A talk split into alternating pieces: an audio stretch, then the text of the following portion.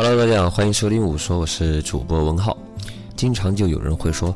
我学不进去，我读书读不进去，求正能量啊！我不相信爱情了，求给正能量。我不想去上班，求打鸡血。正能量仿佛就是灵丹妙药，只要能够得到，就可以满血复活。当这个词语让人依赖的时候，越来越多的人在遇到困难的时候，第一时间想到的不是如何啊去解决自己的问题，而是去寻找哪里有正能量能给自己打一点鸡血。但越是这样，自己就会越来越丧失让自己从绝望中爬起来的啊这个能动性。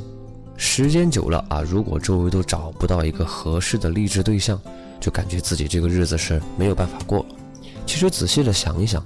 正能量的这种东西就像一股精气神啊，被融入到每一个人的信仰里边，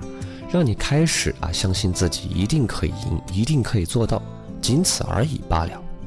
事情的本身这个解决方法还是要靠自己来想，而并不是全靠什么正能量来给你解决问题。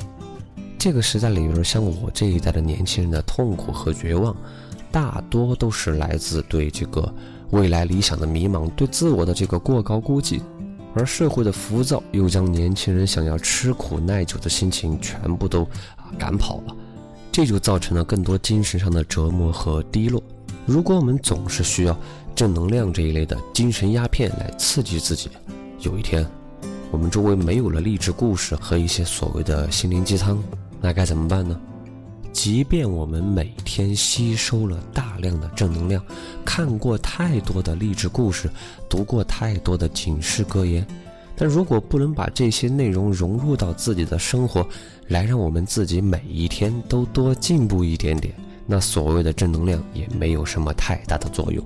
励志故事依然是别人的，名言警句依然是书上的。一切都没有引起什么共鸣，无非只是你发困的时候、犯困的时候，一个咖啡因、一个兴奋剂罢了。兴奋过那么一会儿，可一觉醒来依然是什么也没有，还是得自己想办法解决。好了，今天的午说就到这儿，我是主播文浩，我们下期再见。